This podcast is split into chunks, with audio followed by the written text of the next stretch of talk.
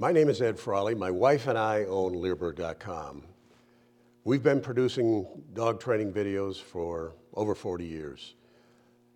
I'm about to release a new online course titled Dealing with Dominant and Aggressive Dogs. A little background on this, I produced a DVD back in 2008 of the same title. This is not an update, this course is not an update to that DVD.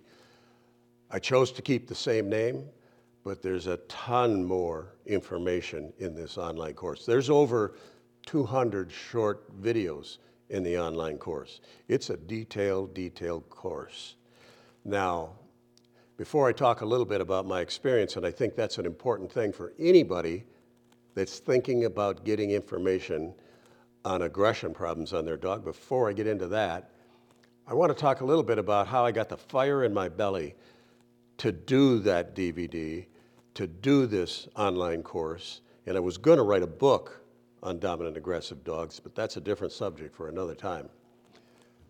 I went to my first seminar on production dog training back in 1994. I produced my first dog training video in 1982. In 1998, I was asked by the Attorney General for the state of Kansas to come down to Kansas and testify as an expert witness in a murder case. It involved this woman, Sabine Davidson, who had four Rottweilers that got out of her backyard and killed a nine year old boy waiting for a school bus. Well, the boy's younger brother had climbed up a tree and watched this all happen. I agreed to do it and didn't charge and didn't want any money for it. This woman, this was a really bad deal, and it's even hard to talk about it today because this woman kept these aggressive Rottweilers that ran as a pack in her backyard in a four foot fence with a latch on the fence, one of those little V type latches where it goes over, you pick it up. Those dogs knew how to open that gate when they wanted. They were getting out all the time and terrorizing the neighborhood. Their territory was the whole neighborhood. And they had chased people into their homes. It was a bad, bad deal. And I have to say that when I went down there, the district attorney said, You're probably going to spend 10, 15 minutes on the stand. I ended up spending two and a half hours on the stand. And we were lucky because the team the prosecution team that went after this woman did a good job. She was found guilty. She had to spend seven years in prison, and then she was deported back to Germany. In my opinion, she should have spent a lot more years in prison. There was no excuse. This was not an accidental one time deal.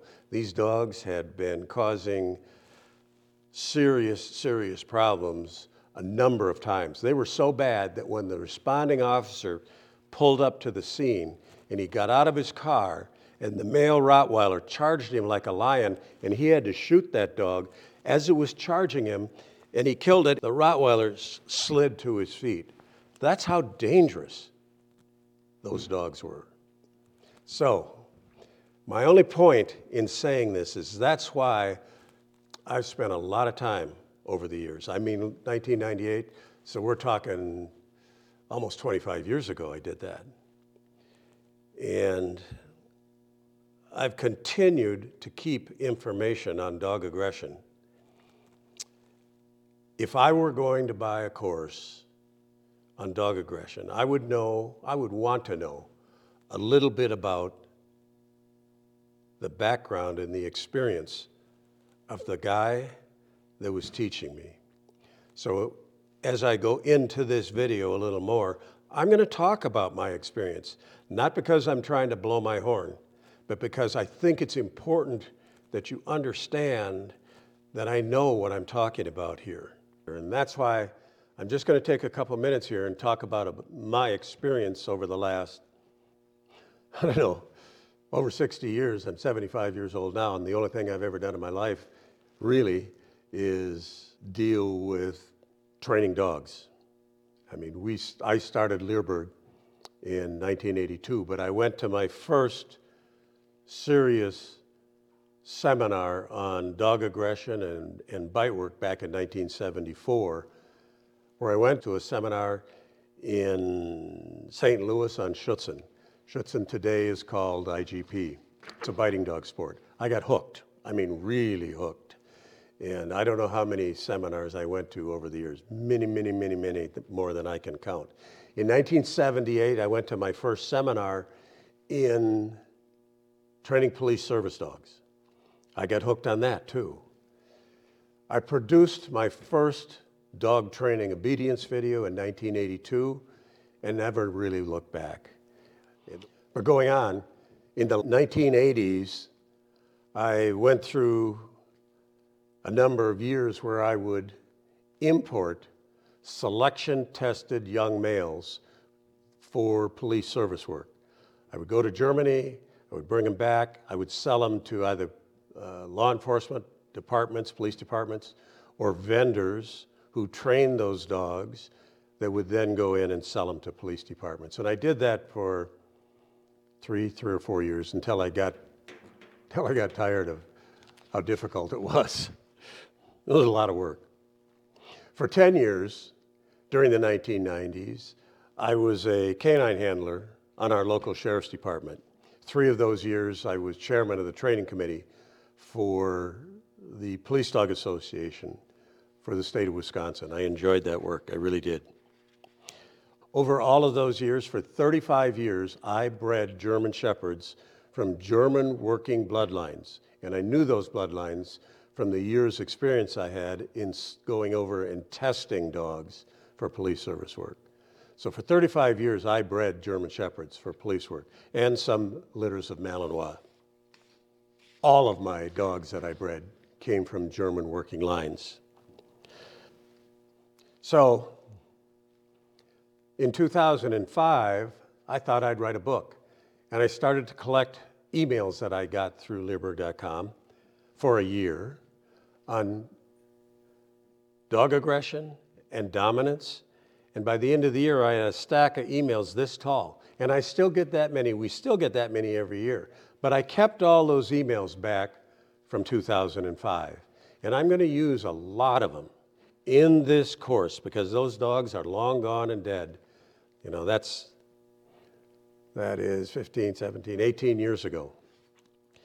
And many of the videos that you're going to see me talk about in this course came from back in 2005. But don't kid yourself that we don't get the exact same problem, same scenario emails today that we got back then.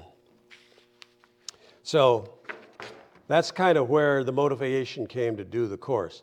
Now I want to talk about something to make it clear, because I'm not going to paint a pie in the sky about having some magic bullet to fix all these dogs that have all this dog aggression. I'm not going to do that.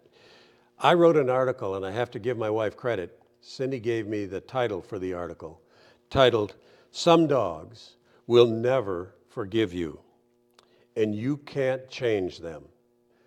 I thought about that for a long time because it is so true. And it all goes back to the point where some dogs have been so poorly treated. Some dogs have been mismanaged so badly and allowed to demonstrate bad behavior for so long that the road to correcting them is beyond the skill level of a lot of people. That doesn't mean that those people have to wash every one of those dogs out, take it to the vet, and have it euthanized. It does mean that to fix a lot of dogs isn't going to happen in a week or two. To fix a lot of dogs, it's going to take weeks, months, maybe even years, and maybe never. The thing that you will get, I hope, from this course is to recognize that in a dog you have problems with. And then you're going to get enough information here and enough ideas here to learn how to properly manage dogs that do have aggression problems. It's, it's a fact. You have to have the patience and the mental mindset to be willing to do what's necessary to fix the problems that your dog has. And if you don't, if you want, a, if you want something that you think you're going to fix in a week or so, forget it. Don't buy this course because you're not going to be happy with it. And I will also say this, and that is, I didn't go out and create scenarios where I would bring a dog in that has resource guarding, or I would bring a dog in that has territorial aggression and set it up just as a demonstration for this course. Number one, that would be unfair to the dog, and I'm not going to do that. We aren't going to do that. Could also be very dangerous for the people that are doing it. People that want to see bad dog training, people that want to see examples of dog aggression can go on YouTube. People that think that they want to learn how to do this on the cheap can go and look at a lot of these guys that put these YouTube videos up on how to fix your aggression, your aggressive dog in five minutes or with five steps. I'm sorry. That's not what I'm about. That is not what we are about here. Here's an example of, of where we're coming from. During the 1970s, 1980s, I was a yank and crank trainer.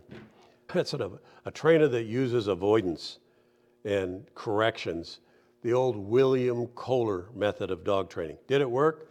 Yeah. Did it screw up a lot of dogs? Yeah, really a lot. I feel bad for all the really nice dogs that I had back during that time period, how I screwed them up and then turned around and eventually they forgave me. Doesn't happen all the time. A lot of dogs, depending upon how you live with them, how you've treated them, they won't forgive you.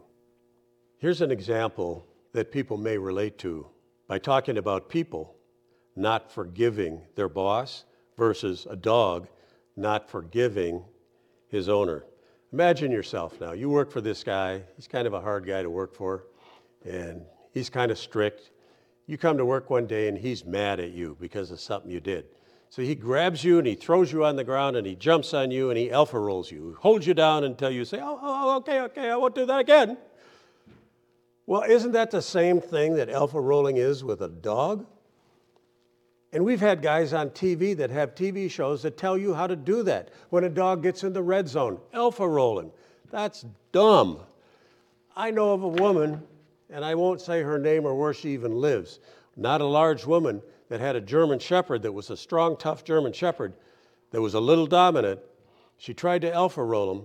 She got down on top of him, and he put 90 stitches in her face. Okay? So, be very careful about who you get your information from on how to deal with these type of dogs. I will say this though, and we learned a lot from this dog. Back in uh, the early 2000s, Cindy and I took in a dog that was a retired eight year old uh, police service dog. Had a very successful career, bit a lot of bad guys, but he had been mistreated. Had some really bad training done on him, unfair training. He ended up becoming very handler aggressive, bit his handler a few times, not very, pretty badly. We chose to take this dog in because we knew the dog, we knew the dog's bloodline.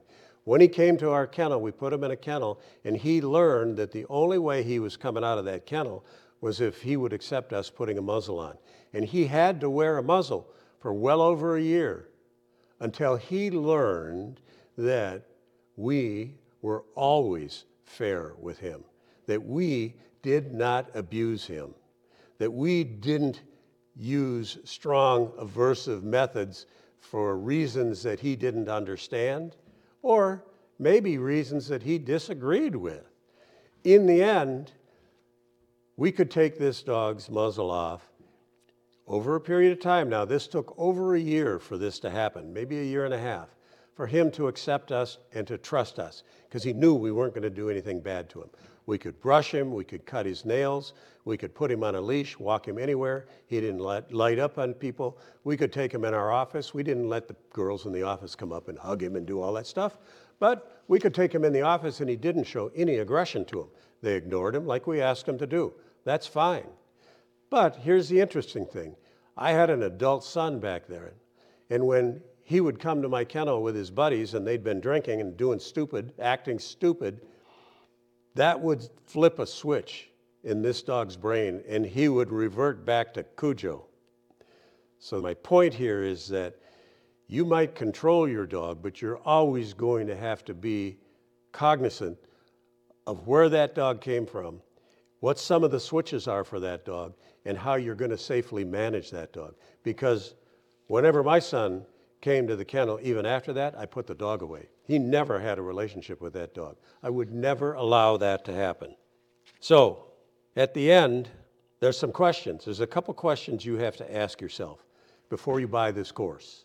That is, do you have or do you want to learn the skill level and do you have the temperament to be willing to make the changes to manage the dog that you have in front of you? If I have to believe that most people that come and listen to this thing and read the description want to learn how to fix their dog. We can help there to a limit, but you're going to learn a lot on what you might have to do. Then you have to answer the question do you have the willingness and the patience it's going to take to solve your dog's problem or to solve the management problems that you're going to have to do to live with that dog? So you have to be prepared. Do you have the temperament to take the time it's going to take to fix your dog and not expect it to get done overnight? And in closing, I'm going to say that there's probably over 200 videos in this course.